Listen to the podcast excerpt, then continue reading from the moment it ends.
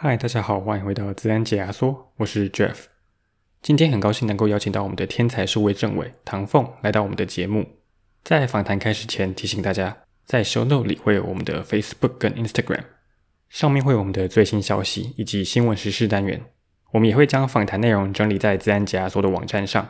如果有什么想法跟建议，都欢迎到我们的网站上，或是 First Story 跟 Apple Podcast 留言给我们。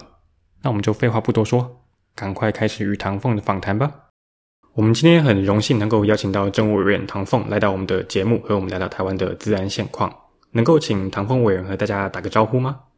嗨，大家好，呃，我是唐凤。那 Good local time, everyone。呃，也非常高兴在有这个机会在 Podcast 上跟大家对话。嗯哼。呃，今年我觉得台湾在治安上算是一个蛮不平静的一年，嗯、就是我们发生了蛮多的治安事件。对，从年初的 Zoom 到后来可能总统府遭害，嗯，以及后来的两千多万笔台湾人民的资料外流，嗯，那。这么多的事情的发生，其实有引起台湾人民对资安的注意。嗯，而其中最令我惊讶的，算是 Zoom，大家对 Zoom 的反应其实很大。嗯，连行政院都跳出来说话。嗯，那么 Zoom 被禁用这件事，其实会凸显出政府在数位化的过程中可能会有的资安疑虑。嗯哼，嗯，那委员，你觉得我们该怎么面对这样资安的疑虑的产品呢？对，呃，我想，呃，我们。自己啊，有这样子一个想法，这个我有一个口诀啊，呃，叫做“三国无双”啊，这个我们之后可以慢慢的来讨论呢。那一个是说，呃，我们知道之前 Zoom 最大的疑虑就是说，他在就是开会的一半的时候。那有的时候呢，有一些可能有些人的发言，就是让呃其他的管辖领域的朋友们不太开心，那 Zoom 就会忽然之间把他们的账号停用，嗯、然后以至于说呃这个录影档都不见了。嗯，那所以我们像刚刚我们开始访谈之前，虽然我们今天用的是 Skype 啦，Skype 大概是不会把忽然把我们的录音档删掉的，希望不会，希望不会。对，那但是除了我们自己的这个自己电脑里有一份，但是呢，我现在呢有呃就是 NAS，我现在也正在存另外一份到我的备份里面。那当然我们在云端有一份嘛，那这个就是三啊、呃、所谓三二一备份原则，就是说有三个任何你发生的事情，一定放在三个不同的地方。然后呢，而且呢，这三个不同的地方里面呢，至少要有一个它是不跟你在同一个物理的位置。所以常常就是一个是在这边，我的 NAS 呢，坦白来讲呢，也是在我隔壁了。那但是呢，云端呢是在比较远的地方嘛。那所以这件事情就是可以确保说，不会因为突然之间管理阶层的改变呢，忽然之间演算法虽然按照 Zoom 的讲法是他们不小心设定错啊，或什么别的原因，那你这个重要的资料就因为这样不见了。那这个就是三国无双里面三的部分，这是一个备份原则，是相当重要。了解。那么当我们在面对这些。呃，有资安疑虑的产品时，其实有个问题是，资安是一个随时会改变的事情。就是现在安全的产品，未来可能也会变得不安全，因为会有新的漏洞被发现。那现在危险的产品也有可能会因为被修改或是漏洞的修补而变得安全。是。那么我们在面对这些产品时，其实不适合因为它有一个漏洞就永久性的禁止它。嗯。那么我们应该要怎么去衡量这些软体的安全性？嗯。有没有一个好的方式去审查或是评量它呢？是，呃，这就是三国无双里面的国了嘛。那首先就是说，我们要确保说，如果它是里面有云端的成分，它的伺服器不在你的近端，好比说我们现在两个人中间不是点对点的通讯，嗯，是经过了一个伺服器。那这样子的话，我们就要了解到这个伺服器到底在哪里，这个是非常重要。最好这个伺服器呢是在呃，就是国内。那当然，从你的角度跟我的角度，国内目前不是同一个地方，没错。那但是至少呢。至少呢，它中间的这个海缆、太平洋海缆啊等等，它不会就是呃中间被恶意的第三个国家呃就加以变造等等。那当然，因为 我们现在是用端对端加密了，所以它最多能够做的事情就是呃让我听不到你的声音，或者把你的声音弄不见等等。那但是这个仍然是很麻烦的一件事情。所以就是说，伺服器的部分以及连线的部分，都是要在我们相信是跟我们理念相近的国家，当然最好还是在自己国内。那这个是三国里面的国的部分。那这个部分呢，也联系到说，呃，我们的这个产品，这个产品呢，如果是呃我们国家的人参与开发的，或者是说，呃，它虽然不是。我们国家参与开发，但是由我们国家的人去进行 audit，就是去进行稽核，又或者说这两个都没有，但是它是开放原始码，在我们的国内有一个很大的社群，能够去检视这个开放原始码，这三个不同的情况下，你都可以把它看作是比较安全的。了解。那能不能请委员帮我们解释一下“三国无双”的“无”跟“双”是什么呢？“无”的部分呢，讲的就是无痕呐、啊。好比像说，如果你要参加一个，嗯，不管是 Zoom 也好，或者是 Webex，或者是随便什么视讯软体，但是你只是一次性的去当一个来宾。而不是像我们现在，我们加了彼此的 Skype 好友，是因为我们要维持一个长期的一个就是合作啊，或者是你有什么讯息要传过来啊，或者我说我要先去拿耳机啊什么之类，就是说我们是一个呃一个 relation，right？那但是如果你只是去参加一个活动、听一门课等等，其实你是一个访客嘛，你是访客，其实这是一个 transaction。那当你是一个访客的时候，我们的建议就是不要去下载任何软体，安装在你的电脑上。因为它你下载的时候，它就会要求你系统管理员的密码。那这个时候呢，这个软体呢，它未来即使现在看起来没有自然漏洞，未来各种各样子的更新，每一个部分都还是有可能造成你电脑里面你的别的机密啊、隐私资料等等，呃，被所谓的 zero day 就是没有人知道的这个漏洞所攻破嘛。没错。但是如果你一开始就是用浏览器加入，其实现在视讯软体用浏览器加入，尤其如果你是访宾的这个呃状态，而不是呃要主持两百个人的主持人的状态，如果你是一个访宾的情况下，浏览器里面的体验，不管是 Zoom、Webex、Teams 等等，跟你开一个应用程式的体验完全一样，但并没有任何差别。所以这样子的情况下，我的具体建议就会是你用浏览器用无痕模式去加入。那像 Zoom 也好，其他也好，有些会要你先去下载，按了下载之后呢，就会有一个安装失败了吗？请按这边直接用浏览器下加入，所以你就可以按下载，但是不要管那个下载，立刻把它删掉，然后马上用浏览器加入。那因为是无痕模式，所以它要后续追踪你也比较困难，因为无痕模式的这个呃就是页签一关掉之后，那所有的 cookie 啊等等储存在你电脑里面的资讯也就一并的抹除了。所以如果你是一种一次性而不是长期性的关系的话，三国无双的。无的意思就是说，你不要去下载软体，也不要安装软体，尽量用浏览器的无痕模式就可以去参加了。那当然，如果你还是要注册一个账号的话，那你在注册账号前一定要确保说它是有双因素的这个认证哦。什么叫双因素呢？就是除了你的密码之外，它还可以透过最糟糕当然就是简讯啦，但是总比没有好嘛。那或者是其他的就是好比像说 authenticator 啊，就是你的手机上面这种六码不断这个跑来跑去的 TOP/TP 的这种。东西，或者是当然更好一点，你的呃有 biometric 的，你的在地的这种呃指纹也好，其他也好，这种呃认证方式，那是你自己的 device 上哦，不是人家帮你去认证哦，或者是有现在有很多就是一个小的 USB 的一个签章软体一个 token 呢、啊，总之就是你记得的那个是你的密码嘛，但是呢，你记得的要配上你自己是的生物的部分，或者你拥有的一个 token 的部分，这三个因素里面至少要有两个，这样子呢才能够去维持一段长期的关系。像我的 Skype，当然就是。有双因素验证的。了解。那我想要和您讨论一下的是数位身份证的部分。今年比较早一些的时候，有新闻推说要推出数位身份证，而也有蛮多的争议跟讨论出现的。那大部分都是围绕在安全性跟隐私还有各自的议题上面。委员，你觉得现行的法规下，我们的数位身份证够安全吗？对，其实我们的数位身份证，简单的来讲，就是把现有的纸本身份证。跟现有的自然人凭证，呃，给你一个选项，你可以选择把这两个放在同一张证件里面，或者你还是可以在明年换发的时候选择领两张，然后用一个魔鬼粘什么的把它粘起来。对，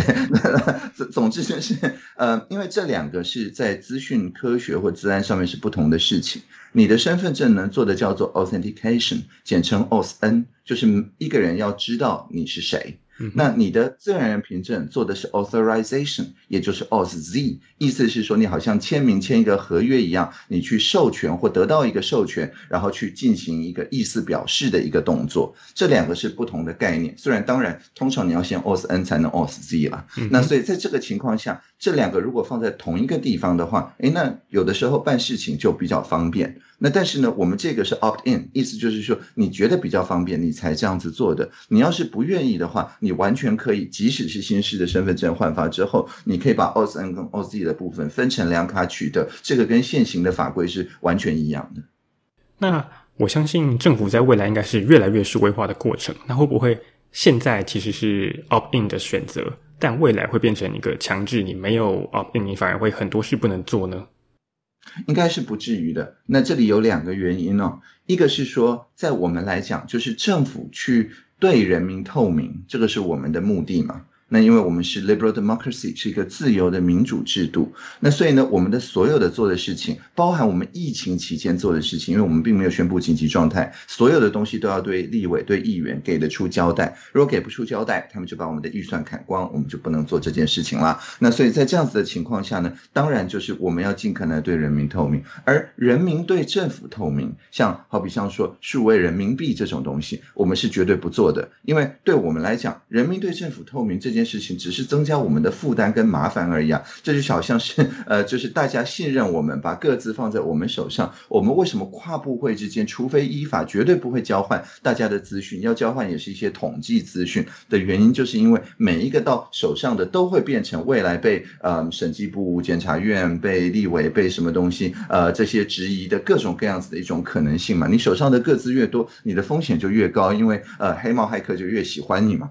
所以对我们来讲，就是。最小程度的收集，最小程度的储存，目的外利用的时候，一定要给得出交代，这些都是最基本的事情。但是当然，就是你有一个很好的一个提问的角度，就是说，可是目前的法律只说法务部或者是国发会的各自中心有这个解释啊，确保大家能够给得出交代的这个权限。可是呢，不管是法务部廉政署也好，国发会的法协中心也好，他们都是一个三级机关，而且不独立，意思是说他们的人事、他们的预算都是上面的部长。或者主委所决定的，所以呢，如果是他的部长或主委做了一些侵犯人权的事情，他到底还能不能揭露呢？这个就是一个非常有意思的一个问题。所以在欧盟有一个叫做 GDPR 的这样子一个架构，告诉我们说，这些机关它不能够只是一般的行政机关，它要像我们的运安会，就是以前的非安会一样，变成一个独立的机关，这样子大家才会相信说，哎，我们政府真的有说到做到，给得出交代。像本来是非安会，但是后来因为发生那个。铁路的事故嘛，所以变成运安会嘛，加上了一些铁道的民间的专家，由他们来检视我们所使用的这些方式、这些资料，不会变成像您刚刚讲的，变成好像政府监控人民，变成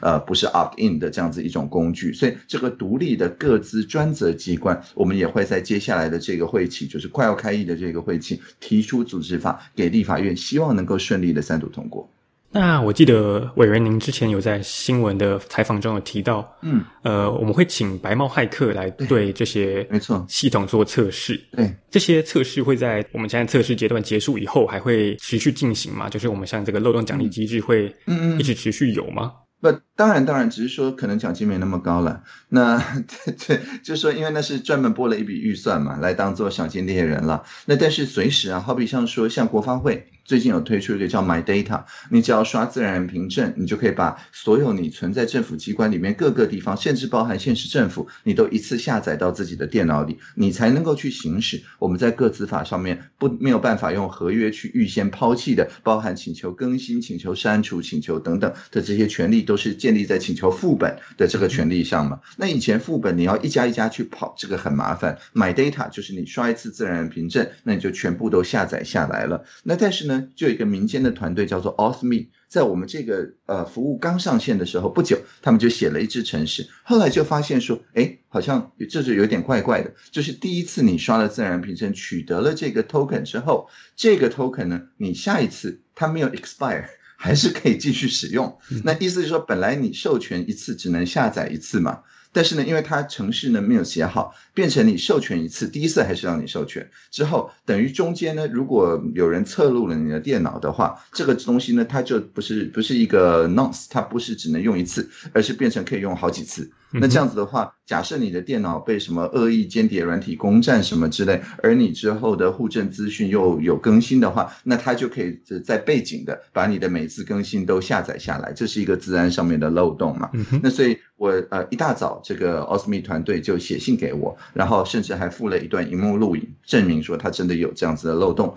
然后呢，我看了之后呢，不到十分钟，我就回信说，哦，这个看起来是 High Coast 元件在哪个 port 呃的哪一个部分可能有一个问题。因为我虽然是政委，我也会写一点程式啊。那然后所以就做了一个初步的分析，买 data 那个服务我们马上下架。中午呢，治安处的同仁就直接去跟 Osmit 进行协商开会，然后到了当天下午就已经修好了这个问题。所以重点呢，不是说一个系统完全不出问题，而是说白帽骇客出现的时候，第一个我们真的是去奖励他，在任何的媒体，包含 Podcast 上面都要去称赞 Osmit 的这个团队。然后二方面是说他有一个纵深，就是说他突破到这里之后，但他在后面，因为那个后面的系统是用一种不同的方式来进行验证，所以他也不可能好比说取得别人的不相干的自然。人凭证等等的呃资讯等等，所以我觉得这一部分一方面防御有纵深，二方面要鼓励白帽骇客多多通报。那白帽骇客其实最喜欢的就是像这种五分钟就回应这样子的话，他们不但是呃还是有 credit，而且可以发个 CVE 啊什么的，而且他自己也学到说，哎，未来在类似这样子的系统建制的时候，他的这个攻击角度会被我们在预先设想的时候就邀请他来一起想，而不是到最后就是出问题了才让他来发现。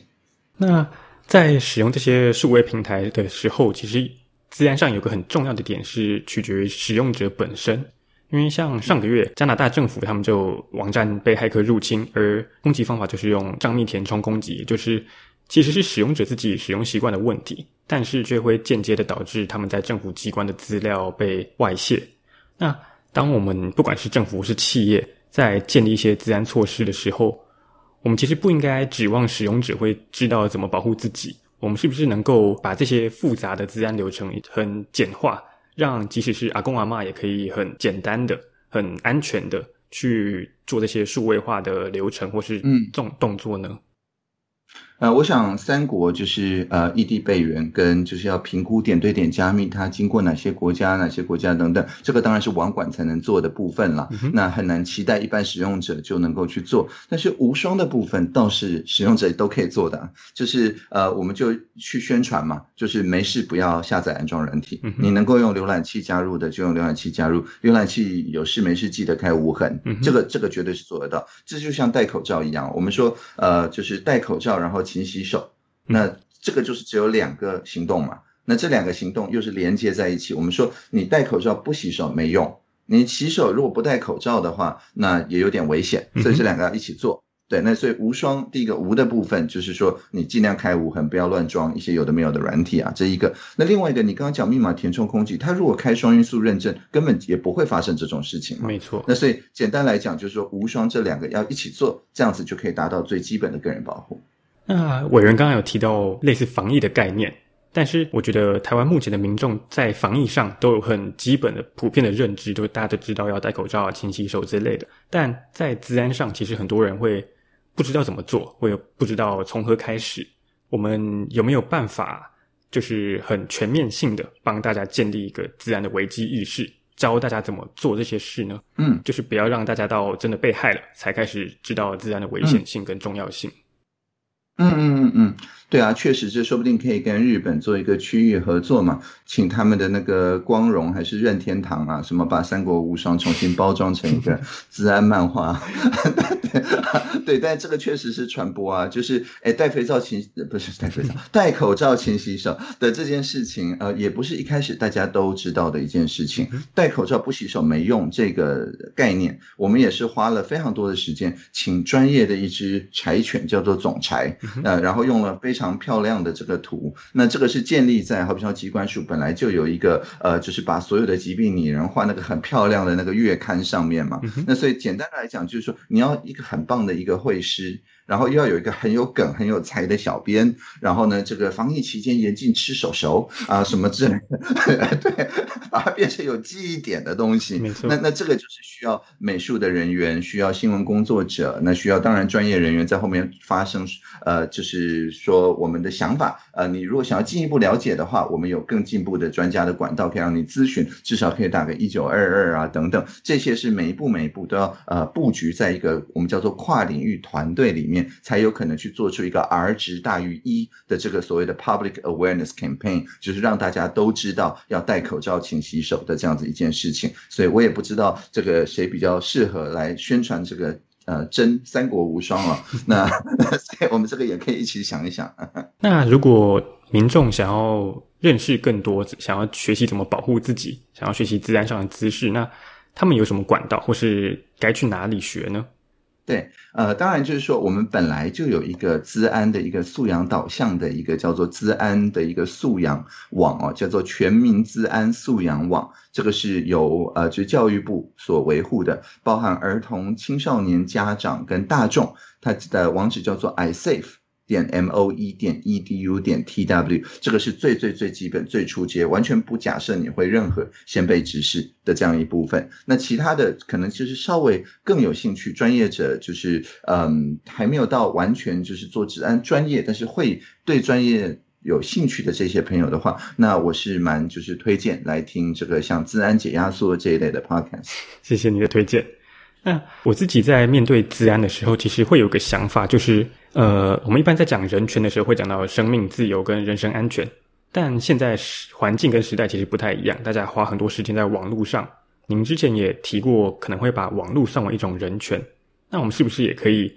类似延伸，然后把资安也算为一种人权呢？变成一个更基础、更全面性的，由政府来主导，然后确保所有人的安全性呢？哎，当然，就是我们在呃，就是宪法上面第十二条。本来就规定说，人民有秘密通讯的自由，他并没有认为说这个通讯，呃，虽然当时写宪法的时候，他们想的当然可能是我不知道哎，信封这个如果有风险，不要被邮差拆开这一类的东西啊，但是这个是一个够广的一个概念嘛，就是呃，让人跟人之间得以通讯的这个系统，它必须要保障我如果觉得我现在讲的话只有你可以听到的话，中间不要被谁篡改。不要被谁呃监听监看，或者是说不要变成是谁按一个键我们就讲不下话了等等，所以包含通讯的有无、对象、时间、方式、内容都有不受国家或者其他的个人也好、组织也好任意侵扰这样子的一个权利。所以我觉得这件事情当然是非常重要的。我也不是认为说好像宪法没想到这个，我认为宪法已经有想到这个，现在只是说我们透过像资通安全法这些立法。或者接下来希望可以也在立法院提出的数位通讯传播法等等的这些很基本的法律，来确保这些自由得以达到。那当然除了作用法之外，组织法也是很重要。所以刚才讲到的独立的各自的专责机关呢、或者未来的数位专责的行政相关的一些机关或一些呃制定政策的这些机关，所谓数位专责部或会或院等等的这些东西，这个当然在组织法上的支持也是非常重要的。我们的组织法跟我们的作用法加在一起，我们才能够确保说，我们每天在使用的这些通讯，也就是演算法，是为社会、为宪法的目的所服务，而不是好像是演算法去凌驾了作用法。那可是，我觉得现在目前的问题可能就是，假设我的 email 被害了，那我其实会求助无门，我可能就只能去写信给 Google，请他帮我取回我的 email。其实我没有太多其他的事或是申诉管道可以去做。嗯，你可以报案啊。可以可以打业务啊，这个部分的话，警察会帮我们去做处理嘛？就是他会帮我们去取回，比如说取回我们账号的控制权啊，或是去寻找骇客源头之类的动作吗？当然当然啊，这个这个本来就是我们警政署呃，就是而且他们有专门的，就是进行这一方面科技犯罪啊等等的呃一个 unit。那现在当然就是说呃，在以前确实像你提到这些大的这个，他要不要叫做？主权可能有争议，但是一定有治权，呃的这些公司，包含 Google 啊，或者是呃 Facebook 啊等等，呃，当然跟我们的司法体系中间的互助，呃，确实是有一些磨合的这个空间了。但是在最近可能两三年以来，呃，可能也是因为他们发现台湾在这个地缘上面，呃，无可取代，而且它这边也变成他们一些主要的研发的总部，已经不再是以前只是他们的一个市场而已了。那所以这个部分跟我们一六五中间的。关系呢，现在是渐入佳境。所以，如果民众真的发生了自然事件，是可以透过拨打一二五来一六哦一六一六五啊，内政部警政署嗯，了解。那我想请问一下，如果有听众有兴趣投入自然的产业，想要为台湾的自然贡献的话，那政府方面有提供哪些的管道或资源可以帮助吗？嗯哼嗯哼，当然啊，这个有很多啊。呃，我们现在当然有很多的地方已经在开资通安全相关的学分学程哦。所以如果你是呃就是正在就学或者是对于呃重新进入学校有兴趣的话，那这个是 几乎保障就业的 呃一个学程哦，因为在这个实际上面产业界的需求是非常非常的一个大。那当然就是除了资通安全本身，就是你对这个学问本身有兴趣的话，目前的不管是资讯管理、资讯工程、人工智慧等等这一部分，它也都必须要了解解基本的资通安全的原则原理，它才能够就是把它自己在资讯方面的工作做好。那所以也许你也可以去往这个方向去想。那这一部分就更多了，就包含终身学习啊，或者是呃一些就是网络上面的授课啊，这些都大概都可以很容易的呃，就是透过找一些关键字就可以去找到。但是我想在台湾，因为我们的状况跟其他国家不太一样，我们很多是透过这个以战代训啊的这样子一个方式，就是大家解的并不是什么练习题啊、呃，而是整天都有实际的这个自然事件，可以让大家去进行研讨、去进行观摩或者提出来当做 podcast 讨论的这个题目。那我觉得这也是很棒的，就是即使你现在的工作比较在我们所谓的呃传统的制造产业啊等等，哎，我们也有很多工业控制系统那边的自然也是很重要的，不是只有我们刚刚讲的，好像比较是呃软体通讯应用上面的自然。也就是说，不管你在哪一个方向工作，那个方面现在因为数位转型的关系、万物联网的关系，也有它自己独特的资安问题，所以你不需要一定好像跨域跨到这个纯软的这边才能够研究资安呢？那个是你对演算法什么有兴趣，你也可以在你本来的可能比较是制造业啊、中小企业啊、服务啊等等的这一部分，专门去研讨这个部分它的资安，这样子也很不错。了解。好，那我们在访谈的最后，想要请我们的委员能不能推荐我们民众一个工具，来帮助他们日常上的资安呢？嗯哼，好，这是非常好的一个问题。那当然就是呃，三国无双的那个双，就是最容易使用的。那我用的是 Authenticator 啊，Google Authenticator。嗯、那只要在你的手机上面有下载这个的话，你在很多的登录的时候，它就会要你启动两阶段认证。那这个呢是我自己运用的。那当然也不是只有 Google，有很多家都使用这个。但是我觉得它的 icon 比较好看，那所以呃，我就是采用了 Google Authenticator 来进行加强的安全防护。好，今天非常谢谢我们唐凤委员来到我们的节目，分享一些台湾治安的现况。希望未来还有机会的话，能够再邀请委员再来我们的节目，跟我们谈谈治安。好，非常感谢，谢谢大家的聆听，祝大家生生不息，繁荣昌盛。谢谢委员。